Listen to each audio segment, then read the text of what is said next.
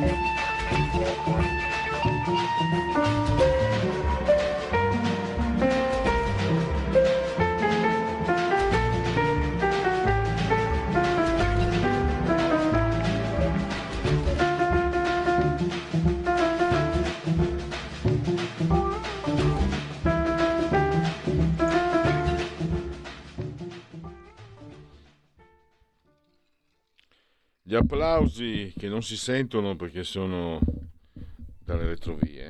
Per vediamo, ecco qua. Eh, per questa meravigliosa sigla, la sigla di Oltre la pagina di Radio Libertà. Allora, sembra di tardo, iniziamo, non so se abbiamo già in collegamento il primo ospite perché ci sono eh, notizie tutto sommato positive sul fronte del PNRR. Sono state accettate le modifiche. Vi ricordate i profeti di sventura? C'erano quelli di Domani, Repubblica, eh, la stampa, lo stesso Corriere, che avevano degli orgasmi multipli. Eh, nel, nel, momento in cui profetizzavano la massima sventura, eh, l'Europa non accetterà mai le, modefi, le modifiche, le modifiche, chiedo scusa, eh, del governo, invece sono state accettate anche perché eh, questi giornali evidentemente hanno seguito quello che è stato loro, per carità, pezzo grossissimo, Mario Draghi è un pezzo grossissimo, però bisogna ragionare anche con la propria testa, Mario Draghi. Ha confuso, ma ce lo spiega, lo ha spiegato bene in un articolo sulla verità il nostro ospite Giuseppe Liturri, il bando con l'aggiudicazione di un, um, di un appalto il bando si può modificare, l'appalto quando è segnato no, perché ci sono date, consegne, eccetera. Ma fino a prova contraria stiamo parlando di dati, di eh, scusate, appalti banditi, non nel senso di fuorilegge. e quindi eh, che, che possono essere modificati, tant'è appunto che è stato riconosciuto il fatto eh, che sono stati praticamente diventati, eh, sono stati, questi obiettivi sono otto obiettivi che sono stati eh, modificati, sono stati classificati come semplici eh, traguardi intermedi, quindi quanti soldi? 16 eh, miliardi e mezzo sono stati aggiudicati, dovrebbero entrare nelle casse dello Stato italiano alla fine, entro dicembre. Basta, mi fermo perché do la parola per spiegarci, perché questo vuol dire tante cose in realtà, non è solo una questione di cifre, L'ho spiegato, ce lo spiega qui ai nostri microfoni Giuseppe Liturri, il dottor Giuseppe Liturri, che scrive sempre sulla verità e anche su Start Magazine, ovviamente. Benvenuto, dottor Liturri. Pellegrini, grazie, buongiorno a lei e agli ascoltatori. Allora, da, eh, è, una, allora, è una buona notizia? A me è sembrato di sì. Cioè, possiamo dare una buona notizia sul fatto che... So... Allora, la posizione sua, che noi abbiamo più volte riportato, per quello che conta la mia opinione, anche condiviso. Il PNRR sarebbe stato meglio di no. Nel momento in cui ce l'abbiamo, il fatto che eh, sia stato accettato, accettate le modifiche, eccetera, è un segnale di un, di un, rapporto che comunque in qualche misura è cambiato con un'Europa che per carità continua a non piacerci, eccetera, ma non è più quella di Juncker. Questo almeno spero di poterlo dire, anche se, anche se posso essere smentito, in, so che posso essere smentito in ogni momento oppure era una tappa, diciamo, tutto sommato obbligata dalle cifre. Prego, dottor Liturri. è il segnale che bisogna fare i conti con la realtà.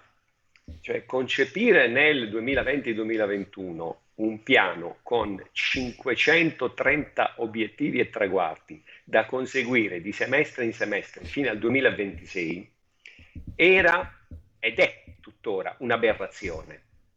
Cioè, in un'economia dominata da sconvolgimenti così repentini, già solo concepire un piano del genere è un errore.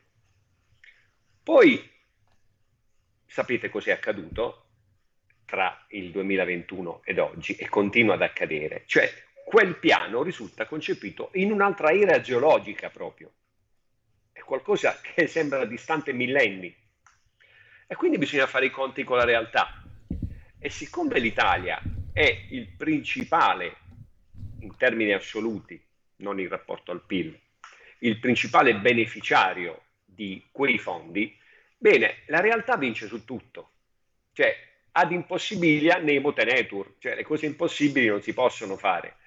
E allora la Commissione da un lato e il governo dall'altro si sono seduti al tavolo e hanno preso il contatto con la realtà. La realtà è fatta di un'inflazione che ha sconvolto quei numeri, è fatta anche di enormi colli di bottiglia presenti nel settore delle costruzioni, che non lo dimentichiamo, è stato falcidiato per dieci anni in termini di capacità produttiva. Cioè noi abbiamo messo fuori dal mercato per almeno per dieci anni, dal 2011 al 2020, una parte consistente di imprese. E ora, dalla sera alla mattina, vogliamo far ripartire le costruzioni del 30-40%. Non è possibile. Cioè ci sono dei colli di bottiglia fisici che impediscono di fare questo. Quello che è accaduto è il primo contatto con la realtà, perché è relativo a solo diciamo, otto obiettivi relativi alla quarta rata che diciamo, è, eh, era prevista per giugno 2023, la cui modifica diciamo, è stata piuttosto agevole. La parte importante viene ora, perché i residui obiettivi fino al 2026 sono stati già oggetto di una proposta, sottolineo proposta di revisione da parte del nostro governo, alla Commissione a Bruxelles e quella proposta modificherà 144 obiettivi su 300 e oltre che ne, ce ne sono rimasti residui. Su quello veramente si misurerà la voglia della Commissione di non perdere per strada il soldato Italia eh, e quindi dissipare l'enorme capitale politico che è stato investito sul Next Generation e sul Recovery Fund. Cioè in questa vicenda eh, è troppo facile esultare dicendo che l'Italia non ce la sta facendo, perché se l'Italia non ce la sta facendo, significa che c'è qualcuno dall'altra parte che sta contribuendo a questo cattivo risultato, per cui anche la Commissione ha tutto l'interesse affinché le cose procedano. E quindi ci ritroviamo ora in questa situazione in cui i successivi obiettivi diciamo, sono mesi delicatissimi, sui suoi obiettivi saranno oggetto di revisione. E non sappiamo cosa verrà fuori da questo negoziato, però, come ho detto prima, è ragionevole supporre che a Bruxelles non ci sia tan- tutta questa volontà di ehm, fare i primi della classe e guardare fino all'ultimo dettaglio, perché tra l'altro sono anche a fine mandato, per cui a chi giova piantare una grana dicendo che l'Italia non ce la sta facendo? Credo a nessuno, a meno che, anche questa è un'altra ipotesi, vinca su tutto il desiderio di mettere in, difficoltà un governo che comunque è un governo ostile, non lo dimentichiamo, è un governo ostile. Per buona parte della Commissione, diciamo delle elite europee, vedere la Meloni e quella maggioranza al governo è un pugno nello stomaco. Non non dimentichiamo mai questa situazione di cornice, di contorno, che talvolta riaffiora. Quindi ora attendiamo gli eventi, però una parte del risultato è stato conseguito. Queste ultime parole, dottor Lituri, eh, mi suscitano anche curiosità perché giustamente eh, condivido in pieno, mi sembra appropriato eh, lasciare lo spazio per dei dubbi e per delle preoccupazioni. Quello che sta succedendo, proiettandolo in previsione delle, delle chiamiamole trattative, sperando che ci siano sul patto di stabilità, eh, perché ma, ascoltando lei, come faccio sempre, anche quando la leggo, viene quasi da, pens- da temere che col patto di stabilità i, i vecchi, diciamo, reg- reggitori delle cose europee eh, possano rifilare all'Italia una polpetta avvelenata che la stende a gambe all'aria. Oppure, oppure eh, può, può esservi quella saggezza per cui uno dice eh, non posso, insomma, non, non, si può muovere a Sansone con tutti i filistei. Se vogliamo sfruttare eh, certe situazioni, dobbiamo anche aprire la porta, dobbiamo concedere qualcosa affinché non si spacchi tutto il giocattolo. Perché comunque, io le dico, dottor Lituri, secondo me e comunque in ogni caso l'Italia ha del potere d'acquisto, se non fosse altro per 60 milioni di cittadini che comunque al di là delle difficoltà hanno potere d'acquisto diminuito per colpa dell'euro finché si vuole, ma io vedo ancora in giro insomma Mercedes, sì adesso non faccio pubblicità eccetera, io credo che un mercato così importante se l'Europa lo perdesse io credo che tanti, tanti equilibri verrebbero meno anche perché costituirebbe un precedente. Brexit è stata una cosa un po' a sé stante. Sono riflessioni mie in libertà per, per, dire, per, fare, eh, per, per dare una piattaforma alla domanda che l'ho fatto. Anch'io ritengo che non ci sia tanta voglia di bullizzare il nostro paese, che è stato bullizzato nell'autunno 2011, è stato nuovamente bullizzato nell'autunno 2018. Da allora i numeri sono diversi, le cose sono cambiate. Il nostro potere negoziale non è aumentato enormemente, ma non è nemmeno lo zero assoluto che avevamo all'epoca. Ecco, quindi non c'è tutto questo interesse. E allora, patto di stabilità, PNRR, MES, cosa c'è in comune? Sono tutti strumenti di governo politico, non c'è nulla di e- economico. Il patto di stabilità dal punto di vista economico è un non senso Tanto è vero che quando l'abbiamo tolto di mezzo il nostro paese è cresciuto. Gli unici mesi, trimestri di crescita decente del nostro paese sono stati gli ultimi due anni e mezzo. Il MES, stessa cosa, non lo stiamo a ripetere. PNRR, stessa cosa, efficacia macroeconomica, modesta, modesta rispetto alle condizioni e ai contraccolpi che ci arriveranno.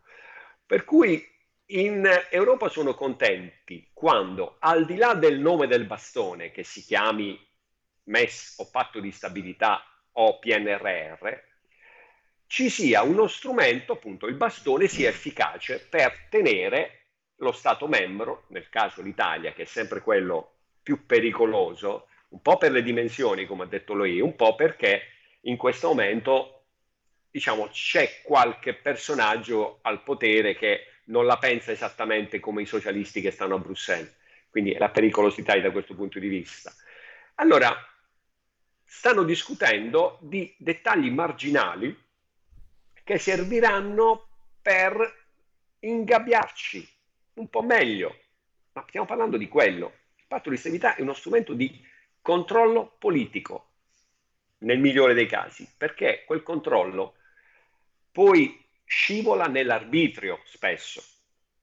Per cui quello di cui si sta ragionando è come gestire l'arbitrio politico sull'Italia soprattutto, Poi... con regole che non saranno quelle del passato, saranno quelle ancora astruse concepite per il prossimo anno. Il ministro Giorgetti ha detto che si raggiungerà un accordo. Io quelle regole le ho studiate, ma stiamo veramente parlando di un regolamento di condominio.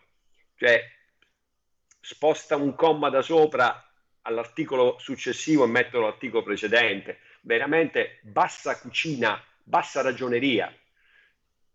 Di questo stiamo parlando, certo. perché ovviamente non serve per il controllo economico, per il governo economico, serve per il governo politico, per togliere sovranità. Ma vi eh. porto un esempio clamoroso che io ho sottolineato questi giorni sui giornali. Sia il ministro tedesco dell'economia Lindner che praticamente 48 ore dopo il nostro ministro dell'economia Giancarlo Giorgetti, hanno quasi usato la stessa frase. la seguente frase. Non mi preoccupo delle regole dell'Unione Europea, mi preoccupo della valutazione degli investitori. Ma è un'affermazione clamorosa, perché serve proprio a dirci che quelle regole non servono al governo economico, perché il governo economico è, diciamo, fatto osservando anche come valuta l'azione economica, l'azione di politica economica del governo, come la valutano gli investitori. Per cui se tutti temono gli investitori, ma è sufficiente la sanzione del mercato. No? Dottor Lituri, ne siamo alla conclusione. Intanto le dico, se fossimo da soli e bevessimo un caffè discorrendo, le direi chiaramente quello che penso io. Io penso che l'Italia, ma lo dico a ragion venduta, io non sono eh, dietrologo, ma ci sono tanti, tanti, tanti indizi a partire dagli anni 90. L'Italia è stata venduta, questa è la mia opinione. Il Qatar Gate dimostra che non sarebbe comunque un fatto così, come dire, astruso. Eh, il Qatar Gate abbiamo, ah, stanno cercando di coprirlo, ma l'abbiamo visto tutti. ecco, era per chiarire cosa, come la penso io. Eh, lei nell'articolo di ieri eh, fa chiarezza anche sulla posizione del ministro Giorgetti. Giorgetti qui a Milano dicono ha fatto un po' il piangina, dalle mie parti si dice ha pianto il morto, ma è stato indotto anche dalla difficoltà del momento, perché ha detto abbiamo perso per colpa dell'inflazione anche il super bonus, poi c'è il super bonus che carica il debito, eh, 14 miliardi per colpa dell'inflazione, ma lei ha registrato che proprio l'inflazione ha fatto aumentare gli introiti eh, delle casse dello Stato dalle imposte e anche c'è stata una crescita del PIL e quindi cifre che permettono una riduzione del rapporto debito-PIL, cioè un quadro non nerissimo, anzi mi sembra. Ecco, come, come interpretiamo queste cifre, dottor Liturri?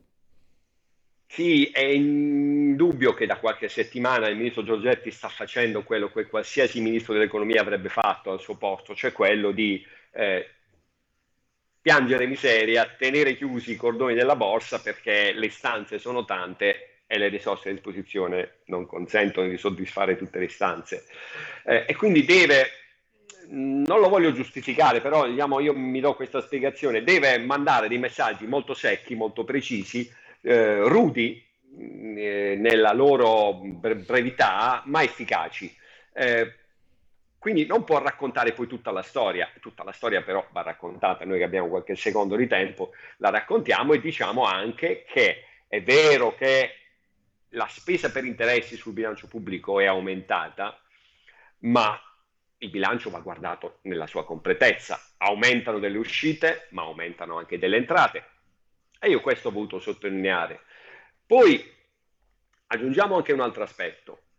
L'inflazione che ha determinato la scelta della BCE di aumentare i tassi, e non sappiamo se questa scelta porterà alla riduzione dell'inflazione, quindi punto interrogativo, però il meccanismo è stato quello, inflazione, BCE che aumenta i tassi.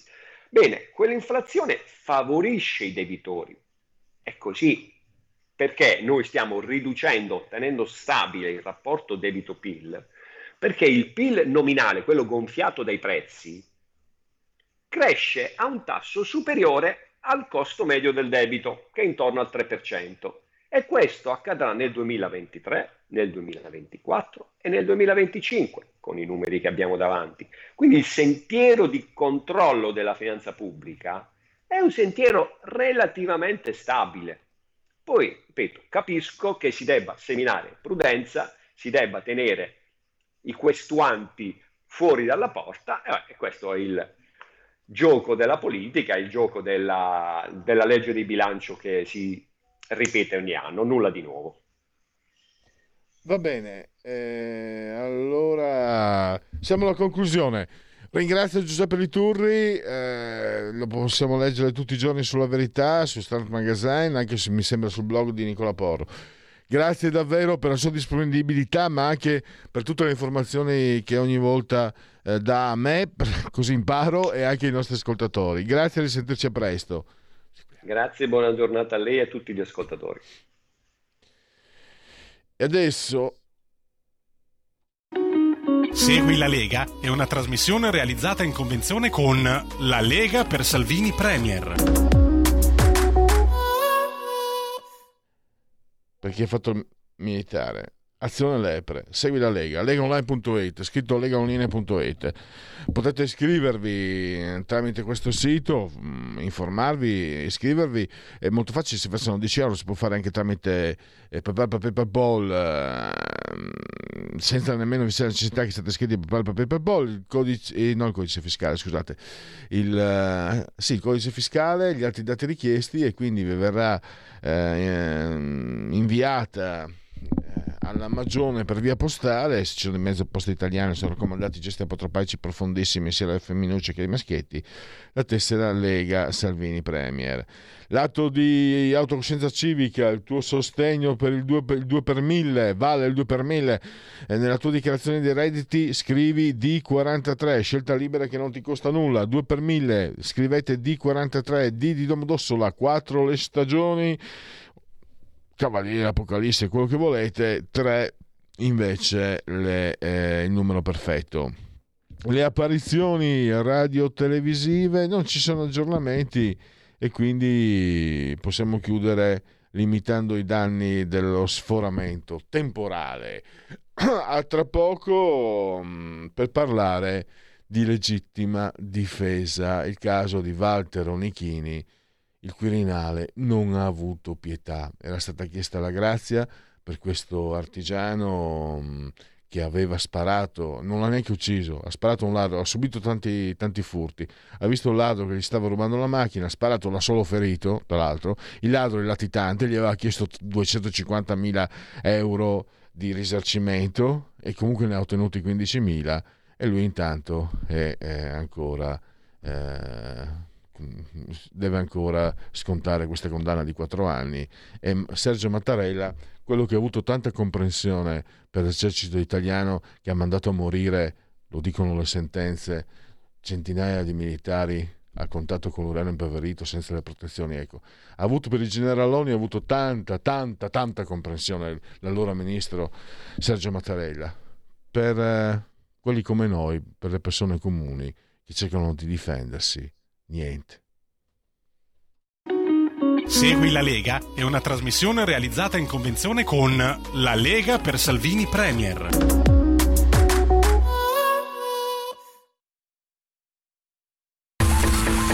Ehi tu, non trovi più il segnale di Radio Libertà sulla tua radio DAB? Non disperarti, risintonizza. Sì, ma come? È facile, tasto menu, poi scegli il tasto corrispondente alla ricerca automatica dei canali, attendi qualche minuto e tutte le stazioni DAB della tua zona saranno disponibili.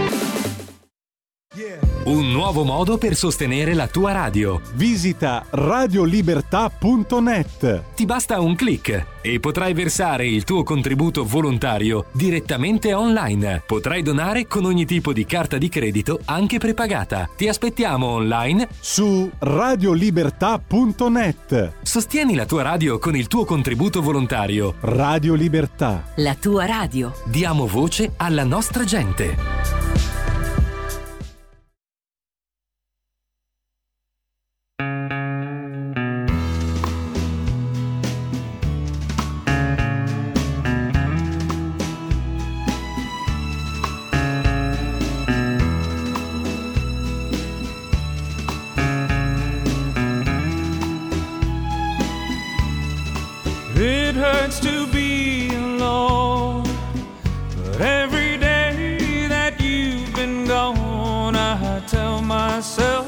There'll be someone else, but that won't do. Each night that passes by.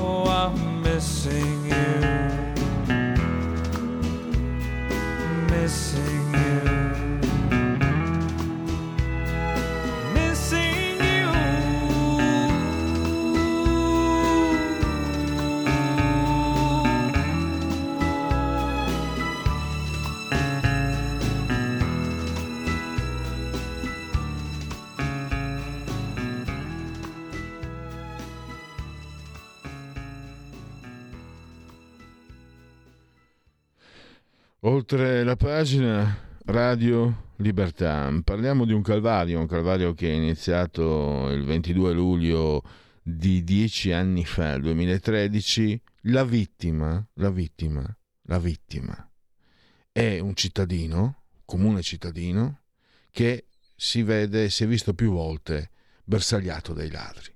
Ha visto uno di costoro cercare di rubargli l'auto, gli ha sparato, lo ha solo ferito ed è stato condannato a 4 anni e 11 mesi se non sbaglio. E stiamo, stiamo parlando, siamo nel Padovano, in provincia di, di Padova.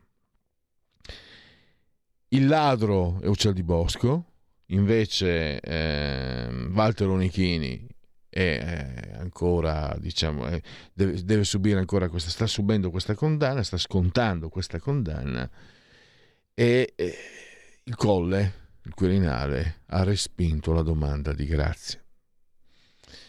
Non lo so, ne parliamo con uh, il legale, con l'avvocato di Walter Onichini, Ernesto De Toni, che eh, non è la prima volta si è messo a disposizione di questa emittente, lo ringraziamo naturalmente eh, e gli diamo il benvenuto. Benvenuto avvocato. Grazie, buongiorno a lei e agli ascoltatori. Prima di, di dare la parola per riepilogare quello che sta succedendo, allora io ci metto sempre il mio dato, i dati personali.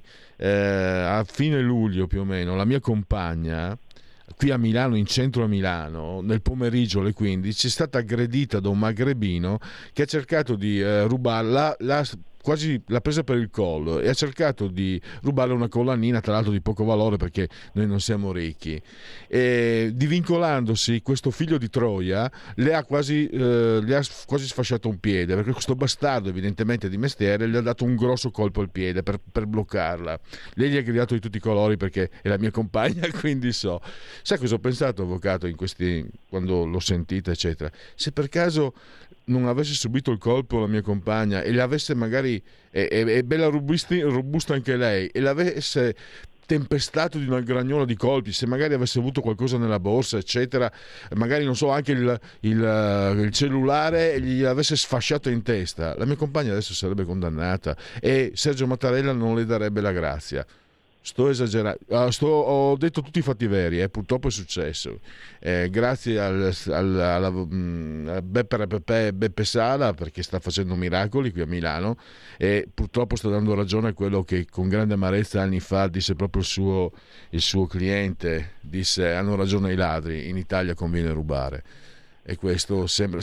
quello, quello, che, quello che colpisce è che è sempre peggio, nonostante tante persone abbiano cercato di alzare la voce, non solo, politica, polit- non solo in politica, tanti cittadini hanno chiesto di potersi difendere, di potersi, essere, di potersi, tutelare, di poter essere protetti, di potersi proteggere.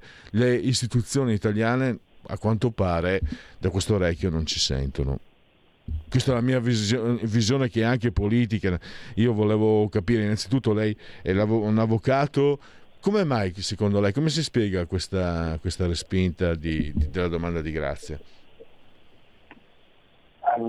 In questa vicenda i protagonisti sono quello che una sentenza del popolo pronunciata in nome del popolo italiano ha qualificato come ladro professionista e un nostro concittadino che dormiva a casa sua con sua moglie e il suo bambino e in piena notte è stato svegliato da questo assalto perché dopo aver già rubato in casa, essere già entrati, stavano anche portando di via la macchina. Questi sono i due protagonisti di questa vicenda.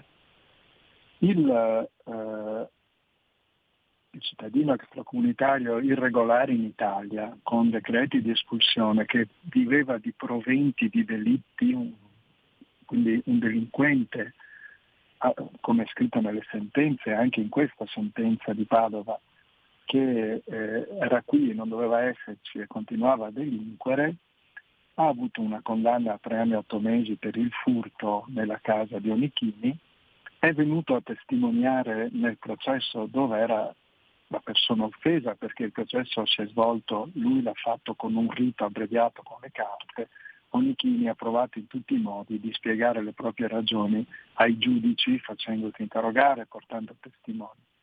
In quel processo, quando è venuto la vittima dei reati contestati ad Onichini, non era per, eh, non lo so perché, ancora stato emesso l'ordine di carcerazione che sarebbe stato, uh, sarebbe stato da emettere già da un mese circa, quindi il cittadino è venuto libero, ha testimoniato, è letteralmente corso fuori dal Tribunale di Padova dopo la sua testimonianza perché tutti i presenti avevano uh, colto che ogni persona entrava in aula, l'udienza è pubblica e c'era un po' di via vai anche per il clamore mediatico della vicenda, temeva sempre arrivarsi dei carabinieri ad arrestarlo perché aveva capito che eh, potevano farlo, ma non era stato emesso l'ordine di carcerazione, quindi nessuno l'ha fatto.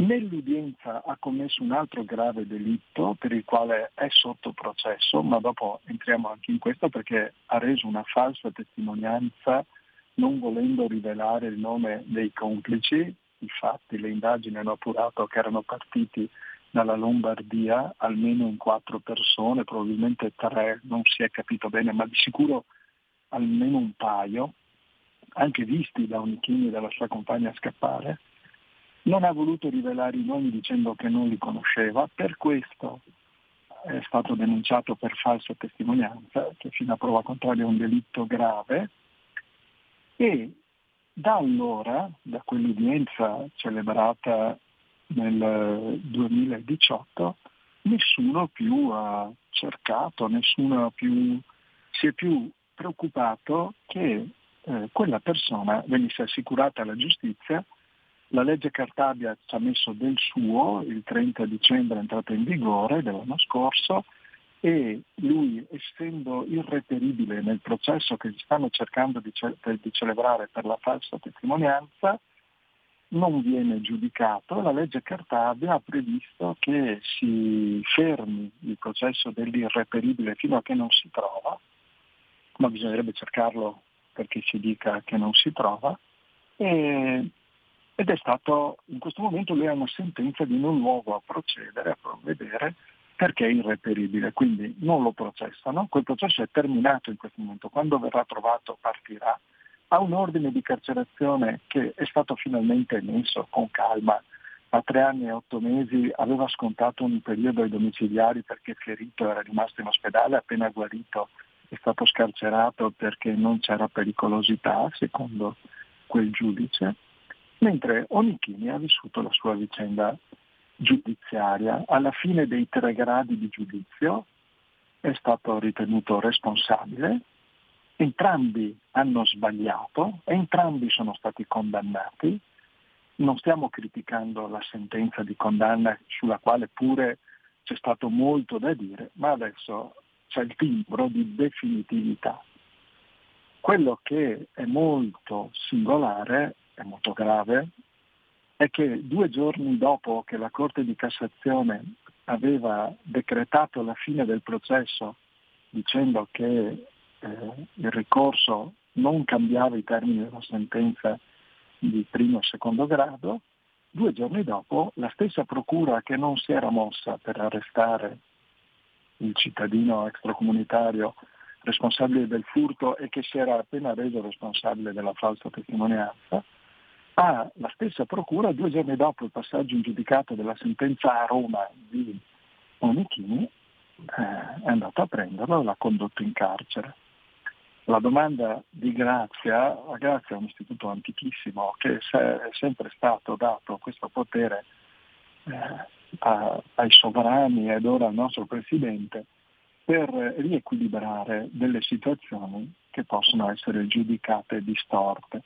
Qui abbiamo due soggetti condannati, uno incensurato che viveva a casa sua e che è stato ritenuto responsabile di un tentato omicidio, che è finito in carcere, ha fatto 16 mesi di carcere prima di essere ammesso all'affidamento in prova, cioè con molta calma è stato ammesso all'affidamento in prova, e un altro condannato a 3 anni e 8 mesi per il furto in abitazione, sotto processo non più per il favoreggiamento e la falsa testimonianza dei complici e che nessuno cerca e che non sta scontando. Avvocato, mi perdoni, la interrompo, perché volevo capire questo. Cioè, chiaramente io non, prima mi sono lasciato prendere la mano, per carità, perché queste cose comunque, mi, per fortuna, nonostante abbia una certa età, mi, mi, mi fanno incazzare veramente. Ma anche quello che non capisco, no?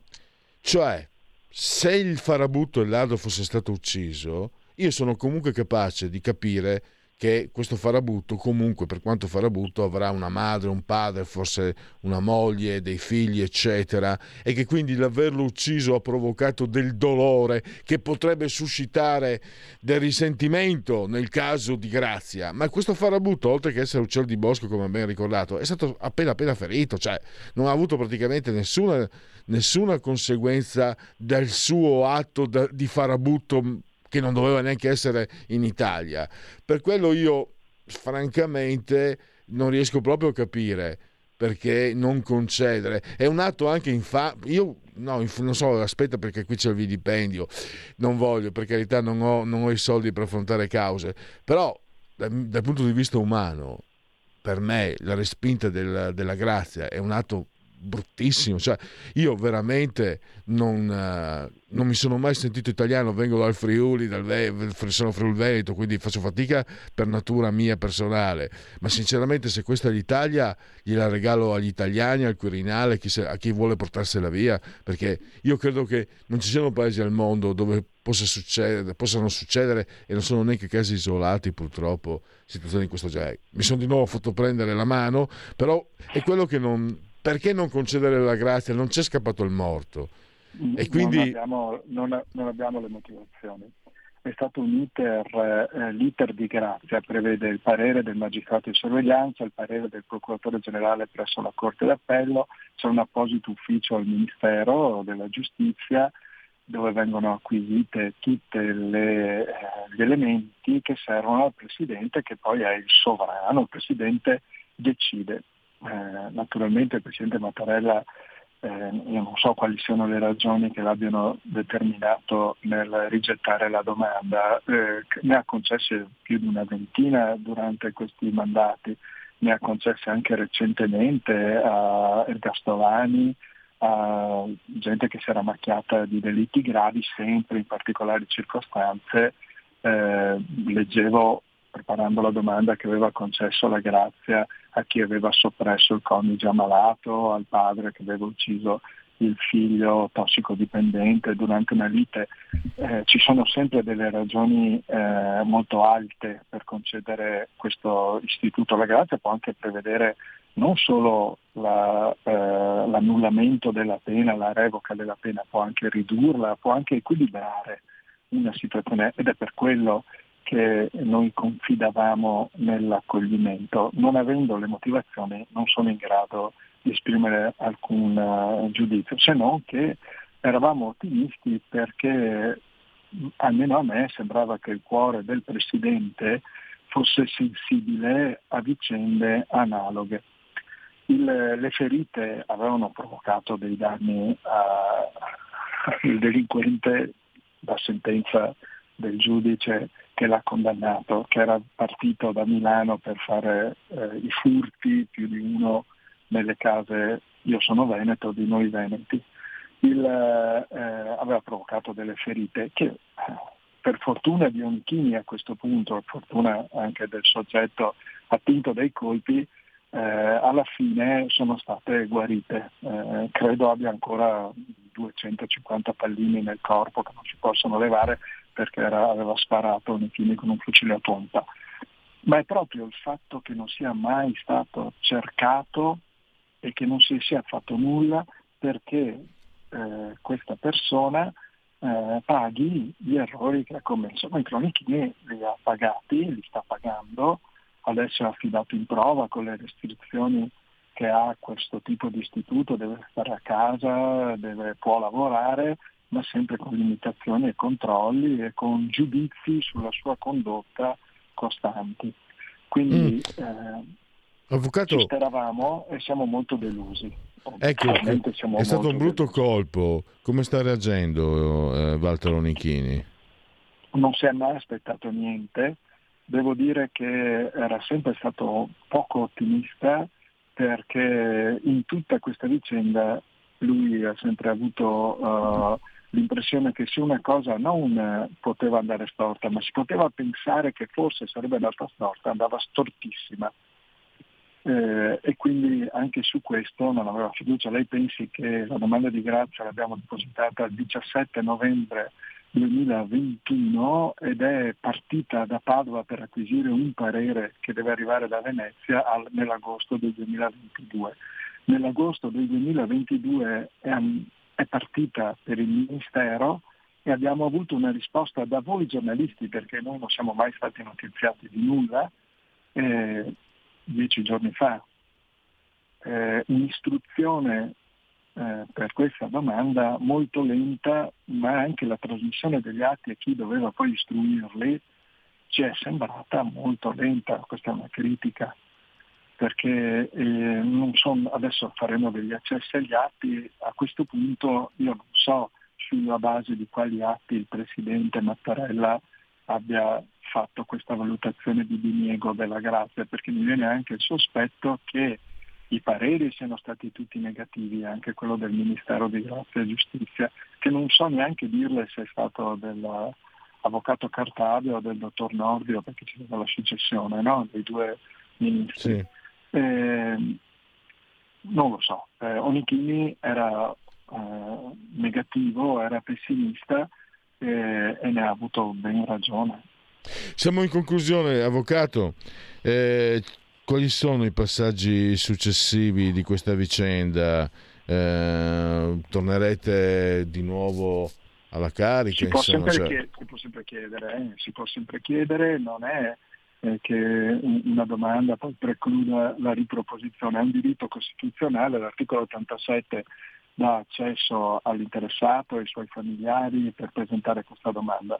Adesso cercheremo di capire eh, si possono anche cambiare le proprie opinioni e questo eh, sicuramente è capitato che delle domande eh, con le reiterazioni poi venivano accolte, siano state accolte, quindi adesso vediamo, lui è affidato in prova, sta lavorando, sta crescendo i suoi figli, sta riprendendo in mano la propria vita.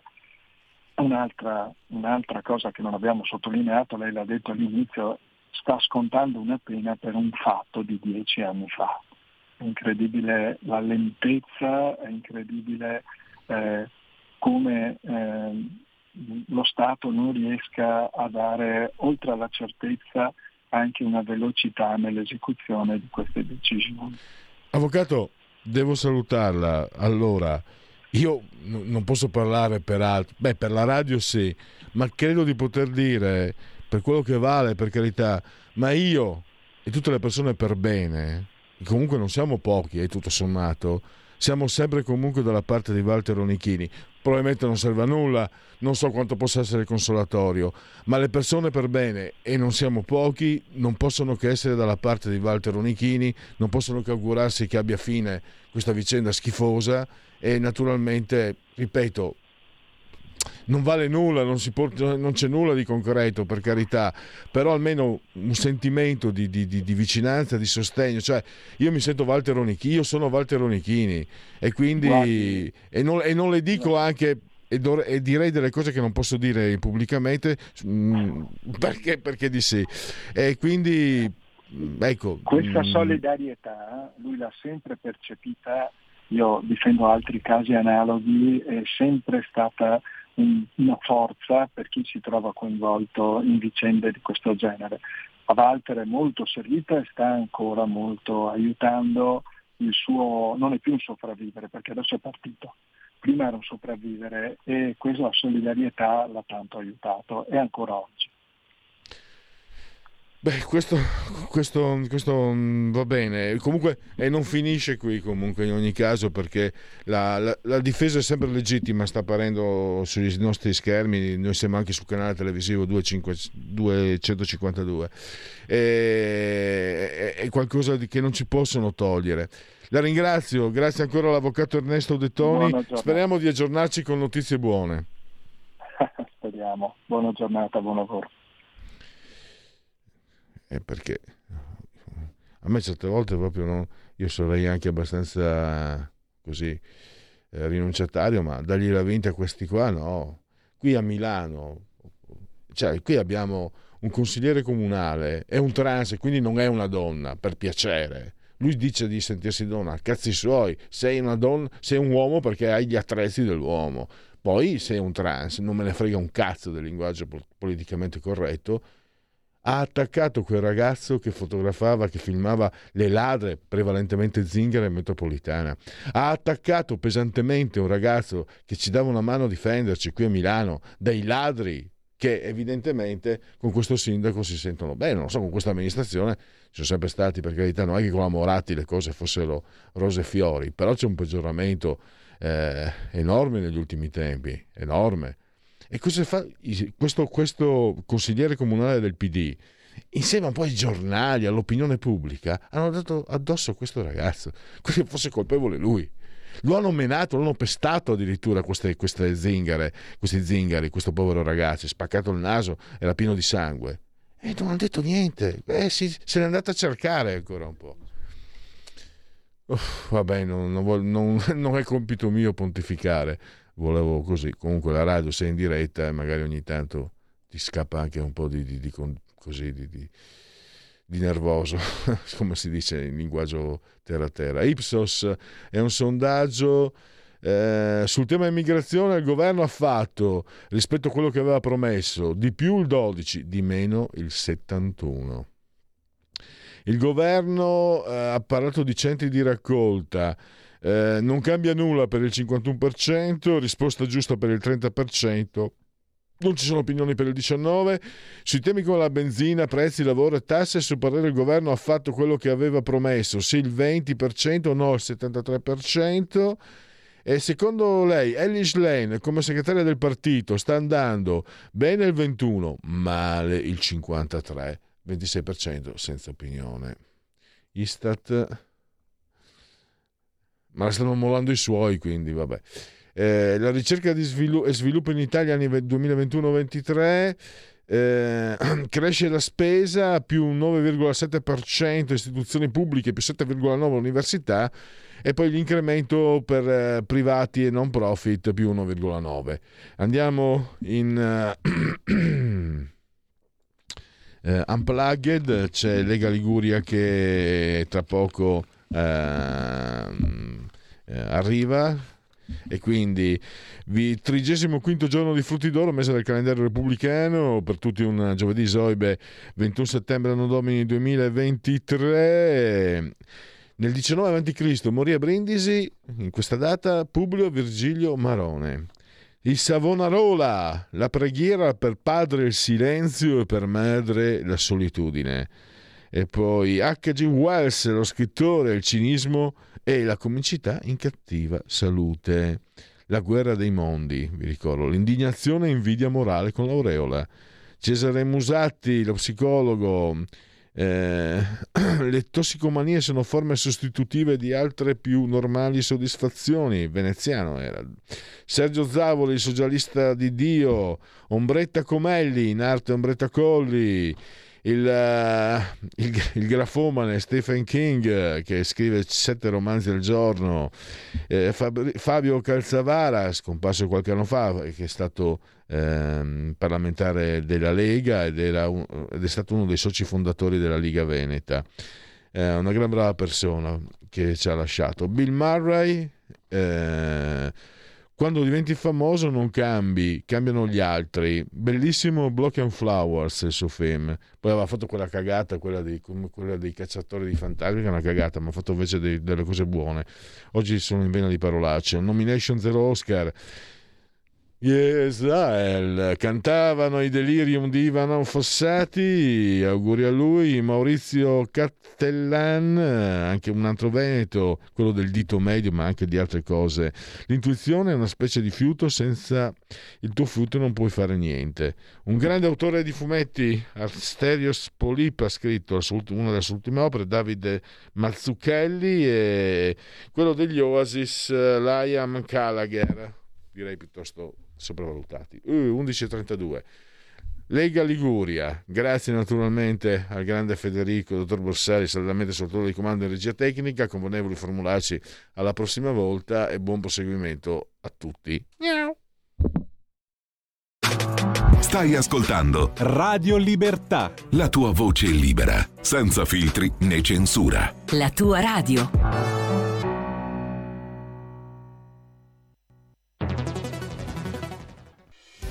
Quotidiano di Sicilia, il quotidiano d'Italia, l'informazione che ribalta i luoghi comuni, una vera visione dei fatti, l'Italia vista da sud. Ogni siciliano che vive in Italia e nel mondo è una risorsa, è protagonista della crescita della nostra nazione. Dai forza alla crescita della nostra isola, abbonandoti al QDS digitale più archivio a soli 99 euro annui.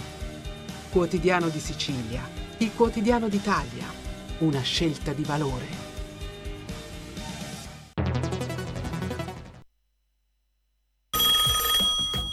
Pronto? Avvocato, Mi dica. c'è bisogno di lei.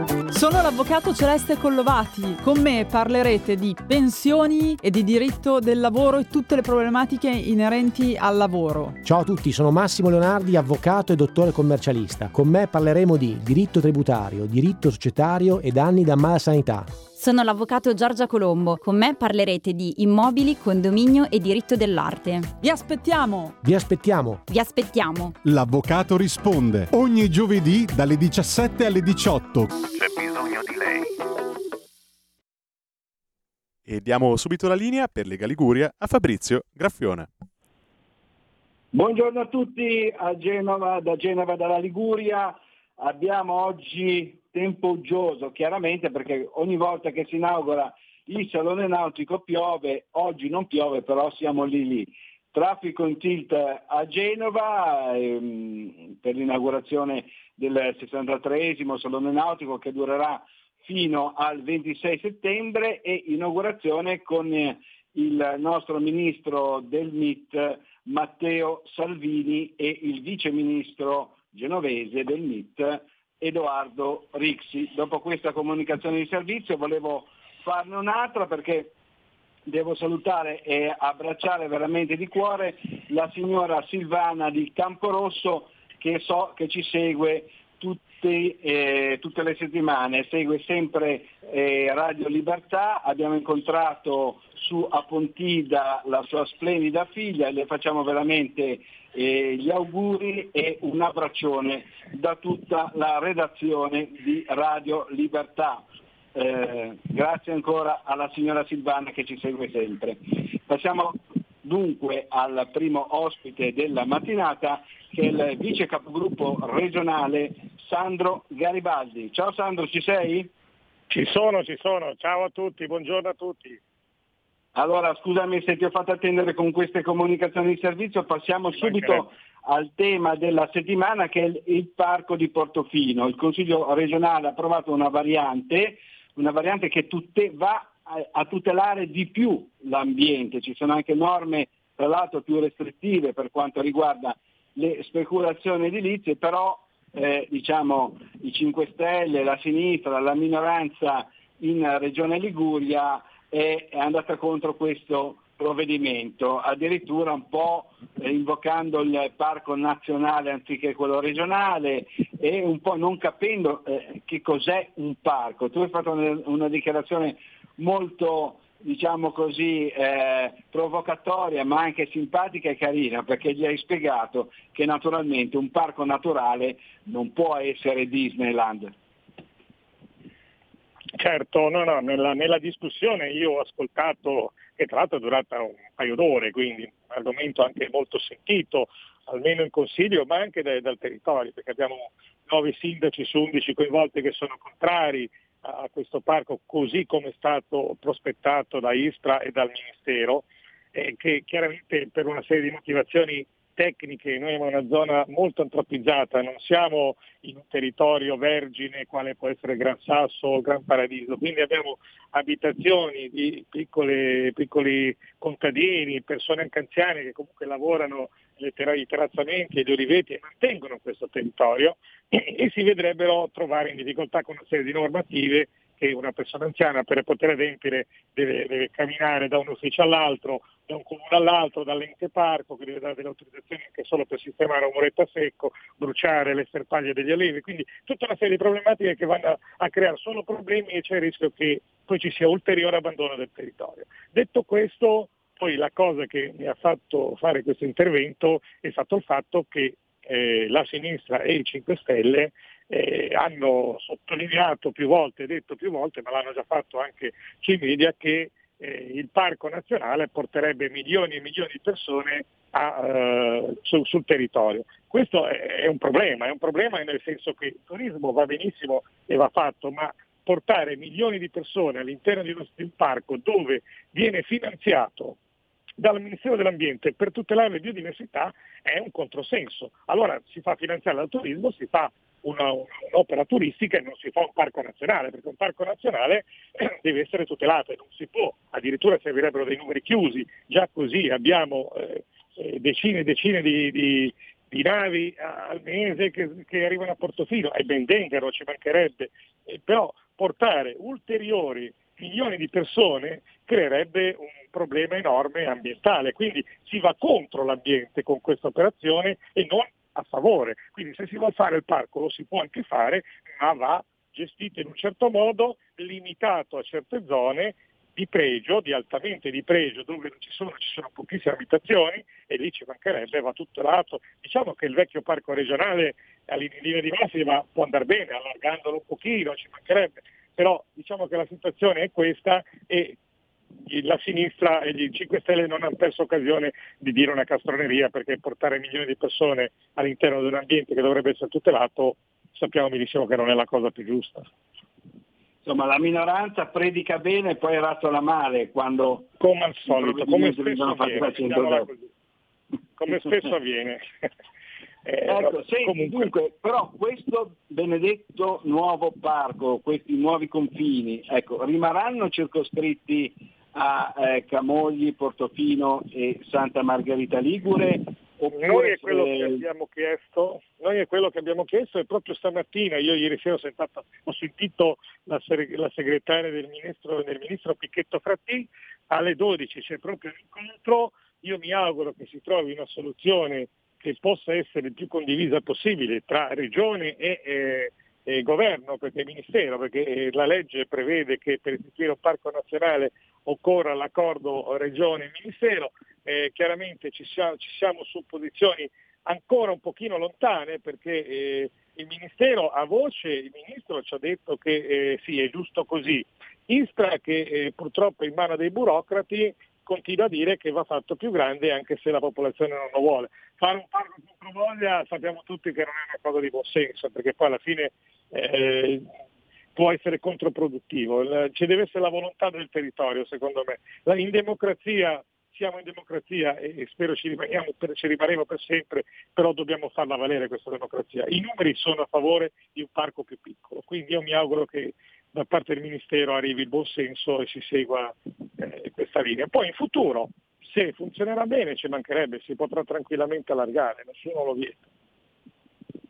Ecco, senti però Sandro, io ho visto, abitando proprio sul tuo territorio, nel Levante genovese, che insomma quest'anno comunque i turisti sono, sono tornati, ho visto tanti stranieri anche, quindi insomma no, anche questa storia qua del turismo non regge.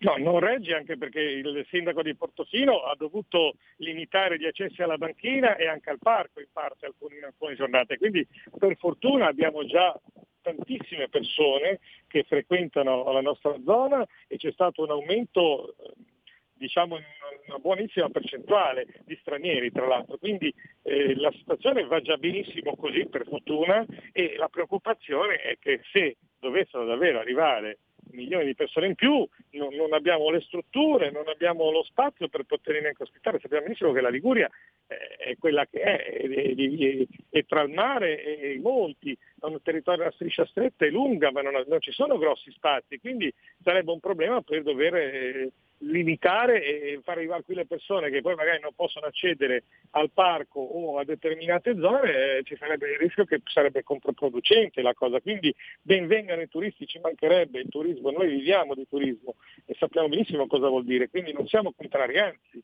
però bisogna fare le cose con un po' di buon senso e ci sono dei numeri che eh, si possono accettare e dei numeri che purtroppo vorremmo accettare, ma non stanno sul territorio, non, non c'è proprio spazio. Ecco. Quindi avevamo tutto esaurito, eh, sia gli alberghi che le case vacanze, i bed and breakfast, quindi e ancora adesso diciamo che ci sono previsioni, anche degli albergatori che si parla che fino a, a metà ottobre, addirittura su, sulle Cinque Terre addirittura a metà novembre ci sarà quasi il pienone, ci sono tutte le, le richieste già prenotate, le camere prenotate, quindi portare ulteriori persone dove non sappiamo dove piazzarle diventerebbe davvero controproducente perché poi c'è il rischio che vadano in giro e ritornano al loro paese dicendo non andate là perché tanto eh, rimanete chiusi in albergo, si fa il giretto della città e non si può visitare il parco o non si può fare altre cose. Quindi sarebbe controproducente questa cosa eh, proprio mediaticamente. Chiarissimo, abbiamo ancora un paio di minuti, cambiamo pagina ma rimaniamo sul territorio perché tu hai presentato un'interrogazione alla Regione Liguria per dotare di copertura telefonica l'area della Valpenna. Insomma, bisogna installare questo benedetto nuovo ripetitore. Ecco, intanto spiegaci dov'è l'area della Valpenna, allora, Valpenna. Si tratta, si tratta del nostro entroterra al confine con la provincia di Parma e di Piacenza, quindi sul, sul versante emiliano, eh, c'è eh, questo parco, tra l'altro anche lì un parco regionale che si chiama Parco dell'Aveto, che è frequentatissimo perché noi abbiamo un entroterra che è altrettanto bello quanto la costa, quindi si arriva a circa quasi 2000 metri, ci sono anche gli impianti sciistici e quant'altro, e quella, in alcune zone di, di, di, di questo parco eh, anche abbastanza ampie, non c'è copertura telefonica. Cosa succede? Che purtroppo spesso eh, qualcuno si perde durante le escursioni ed è difficilissimo fare la ricerca perché evidentemente non riesce né a dare l'allarme che si è smarrito e quindi a dare per i soccorsi e i soccorsi stessi non avendo un contatto telefonico e quant'altro non riescono a capire, quindi eh, eh, le, le squadre di soccorso magari girano ore e ore e ore a cercare queste persone disperse nel bosco eh, lungo questi sentieri, ma non riescono a trovarle e a volte passano anche la notte diciamo, alla ghiaccio. Quindi eh, diciamo che questa copertura eh, servirebbe più che altro a, a livello di sicurezza e di protezione civile per queste persone.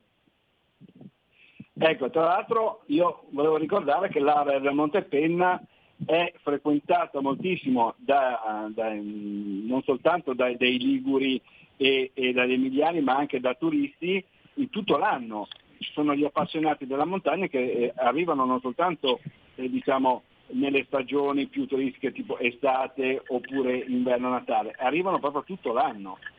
Certo, no, no, è una, è questo, questo parco, questa zona è a tre quarti d'ora da Piacenza e un'ora da Parma, quindi è un'ora da Genova, un'ora e un quarto da Genova, quindi è una zona, c'è una pista addirittura di fondo, oltre alle piste di discesa, quindi anche d'inverno è frequentata, ma eh, poi c'è una bellissima pineta enorme, quindi che eh, davvero è bellissimo come territorio e passeggiare attraverso questi boschi, ci sono moltissimi sentieri, tutti segnalati e quant'altro, purtroppo qualche persona vuoi che viene sera, vuoi che a volte viene, eh, viene presa dalla nebbia che si alza improvvisa, eh, perde l'orientamento e, e, spesso decine di persone all'anno vengono, vengono, fatte poi le ricerche perché si perdono in, queste, in questa zona.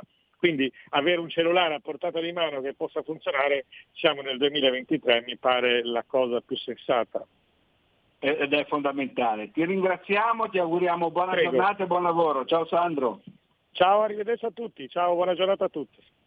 Grazie ancora al nostro vice capogruppo regionale Sandro Garibaldi e passiamo al nostro secondo ospite della mattinata. Torniamo a Genova, precisamente nel ponente genovese, perché dobbiamo parlare un po' di migranti e dovrebbe essere già in linea la nostra vicepresidente del municipio ponente di Genova, Lorella Fontana. Ciao Lorella, ci Ciao sei? Fabrizio. Ciao Fabrizio e buongiorno a tutti. Allora, a Eccoci qua. Voltri, a Voltri ti hanno piazzato eh, una, mi sembra, una mezza dozzina di tende con 10 sì. posti dentro, sono arrivati i primi 39 migranti, posto ce ne dovrebbe essere per 60, ma sono attesi addirittura in 220. Eh. C'è poi l'altro discorso che volevo parlare con te, ma ne parleremo successivamente, ehm, i minori stranieri eh, minorenni, eh, scusate, i minori stranieri non accompagnati, non accompagnati. Eh, sono stati collocati a Genova in alcuni container a Rivarolo, dove peraltro eh, ci dormivano gli operai dei cantieri, per esempio quelli del Terzo Valico, eccetera. Proprio ieri sera, ieri pomeriggio, ieri sera, il ministro dell'Interno Piantedosi, altra notizia, ha eh, sostanzialmente dichiarato che si potrà fare il centro di, mm, di mm, permanenza per i rimpatri a 20 miglia e i migranti ci potranno stare dentro fino a 18 mesi, poi prorogabili a seconda della richiesta del questore e ehm, diciamo, l'avallo del giudice. E, ecco, Regione Liguria ha dato disponibilità per un CPR eh, in, in Liguria e insomma anche la nostra regione è coinvolta in questa emergenza di invasione migranti. Eh, lì sul territorio eh, com'è? Voi avete chiesto un presidio fisso di polizia, tra l'altro eh, c'è stata anche una presa di posizione del nostro consigliere regionale Alessio Piana e del nostro assessore comunale e segretario provinciale di Genova Francesca Corso in tal senso. Spiegaci sì, Lorella. Esatto. Ma guarda, noi come municipio ci siamo trovati la sorpresa perché noi l'abbiamo, eh, si può dire, appreso dalla stampa che c'era questo, ehm, questo nuovo collocamento di immigrati sul nostro territorio. La cosa ovviamente ci ha fortemente eh, amareggiati e ehm, anche perché un, una situazione di questo tipo deve richiedere necessariamente un dialogo e una condivisione con il nostro con il territorio, perché noi come municipio siamo il primo step per quanto riguarda le criticità e anche il rapporto con i cittadini. Quindi eh, noi come municipio siamo usciti col dire che ovviamente non eravamo stati informati e, eh, e ci siamo come dire, eh, uniti alla, alla, richiesta presentata dalla, dalla, Lega attraverso appunto, come hai detto tu, attraverso Piana e attraverso eh, Corso di ehm, un presidio fisso di forze dell'ordine, perché comunque si trova in una collocazione, in un'ubicazione che non è molto distante da quello che è il centro del, della delegazione di Vostri. Quindi sinceramente eh, è una situazione critica, eh, è la dimostrazione che il sistema eh, accoglienza a livello eh, nazionale portato da decenni di, ehm, di, governi di sinistra ha portato a un fallimento totale del, del tutto. Noi adesso, eh, ripeto, anzi in questi giorni credo che faremo anche un sopralluogo come giunta eh, presso questo, questo, centro, questo, queste pendopoli e, e, poi abbiamo chiesto anche eh, delucidazioni al prefetto per, per, sapere la durata, quanto e in che modo verrà poi ovviamente sviluppato questa pendopoli. Ecco, diciamo che la decisione è stata della prefettura di Genova però sono attesi veramente fino a 220 migranti. Eh, ricordiamo che parlavano... la Tendopoli è stata eh, realizzata nell'area degli ex cantieri Costa Guta sulla Costa spiaggia di Voltri. Bravissimo, e sono anche non lontani dal campo sportivo della um, Voltrese Calcio e non sono distanti da un, uh, da un uh, centro di ristorazione come può essere Utri Beach quindi, ripeto, non sono in un, in un luogo eh, molto distante da quello che è eh, l'attività generale e, e, quotidiana di Voltri. Dovrebbero arrivare a essere ospitati fino a 220, con probabilmente, ma questo ce lo, facciamo, ce lo faremo dire chiaramente dalla prefettura, con un continuo cambio, perché poi ovviamente questi man mano che arrivano vengono identificati e quant'altro e poi dovrebbero essere dislocati in altri posti. Ho capito. Benissimo. A fianco di questo c'è eh, scoppiata la polemica a Genova per quanto riguarda i, minori, i minori stranieri accompagnati. Ecco, questo sì. invece se ne deve occupare il comune, non la prefettura, perché ricordiamo Esatto. che sono tutti adulti. Tra l'altro gli Avoltri eh, mi risulta che siano tutti giovani eh, adulti e non ci siano Sì. mamme e bambini. Tra, No, tra- no, non tra ci sono famiglie, non no, no. se, se non Esatto. sbaglio. E, Esatto. e dicevo, scoppia la polemica perché i minori stranieri non accompagnati sono stati collocati dal comune di Genova in alcuni container a Rivarolo e subito la sinistra si è eh, diciamo, eh, inalberata per questa sistemazione che tra l'altro il sindaco di Genova Marco Bucci ha definito degli appartamentini. Ecco, eh, sì, sono dei container, però ha spiegato se ci dormivano gli operai ci possono dormire anche i minori stranieri non accompagnati, che ricordo tra l'altro non sono proprio bambini, ecco, sono tutti Sì, ragazzi. poi sul discorso eh, dei minorenni c'è tutto un discorso che sappiamo adolescenti, 16-17 anni, ecco. E che Siamo poi non, ha- non tutti abbiamo, cioè non si ha subito l'accertamento che siano effettivamente minori, quindi c'è veramente un discorso molto più, più ampio dietro a, questo, a, a questa questione. Io ti dico la verità, eh, cioè il fatto che la, solle- la sinistra sollevi questa problematica eh, sul discorso dei container che sono delle- appunto dei mini appartamenti che venivano utilizzati dagli operai, io vorrei ricordare alla sinistra che ci sono ancora gli stessi probabilmente container nei terremotati delle, delle zone terremotate della nostra Italia. Per cui eh, mi pare una presa di posizione, una scusante per non dire che eh, in un municipio gestito dalla sinistra i migranti non li vogliono. Ecco, io ti direi anche una cosa, ci sono anche tanti italiani che sono senza casa.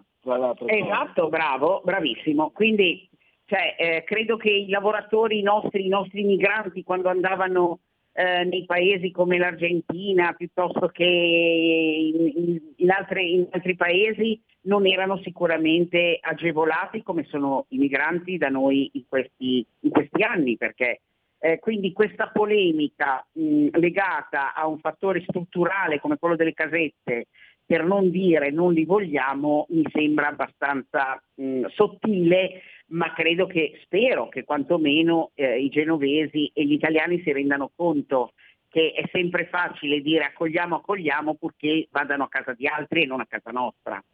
Quindi il- l'ipocrisia della sinistra si rivela anche in questo contesto.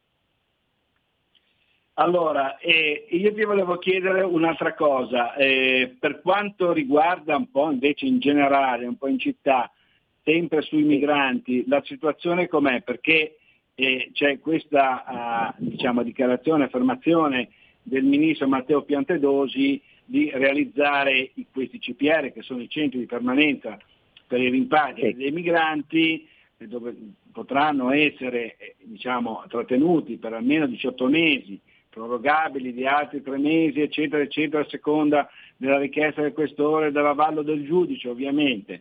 E si tratta insomma di tenere quelli che sono veramente senza documenti e, e comunque gente eh, pericolosa. Ecco, tu sei d'accordo di installare diciamo anche qua in Liguria e a Ventimiglia un CPR oppure ci sono dei problemi secondo te? Perché qua anche a Gina la situazione sta sorgendo di mano, eh? Eh, esatto, guarda, io posso dire che questo potrebbe essere il Lorella pensiero, no? Cioè sicuramente Ventimiglia è una, è, è una bomba che rischia di esplodere e, e la cosa mi preoccupa non poco. Eh, 18 mesi mi sembrano molti, anche il sentire della gente comunque è 18 mesi sono, sono- sono tanti. Ehm, il problema è che eh, non c'è un reale, secondo me, un reale controllo su tutta la situazione che, come dici tu, è sfuggita di mano, perché è già sfuggita, secondo me, di mano. Perché anche come per i minori non accompagnati o quando si parlava delle, eh, delle onlus che accolgono, che poi dislocano nei vari posti, eccetera. Non hanno l'obbligo di frequenza scolastica, non hanno l'obbligo di frequenza ai vari corsi che potrebbero essere loro offerti. Cioè diventa veramente un grave, gravissimo problema che i cittadini cominciano a sentire fortemente sulla loro pelle.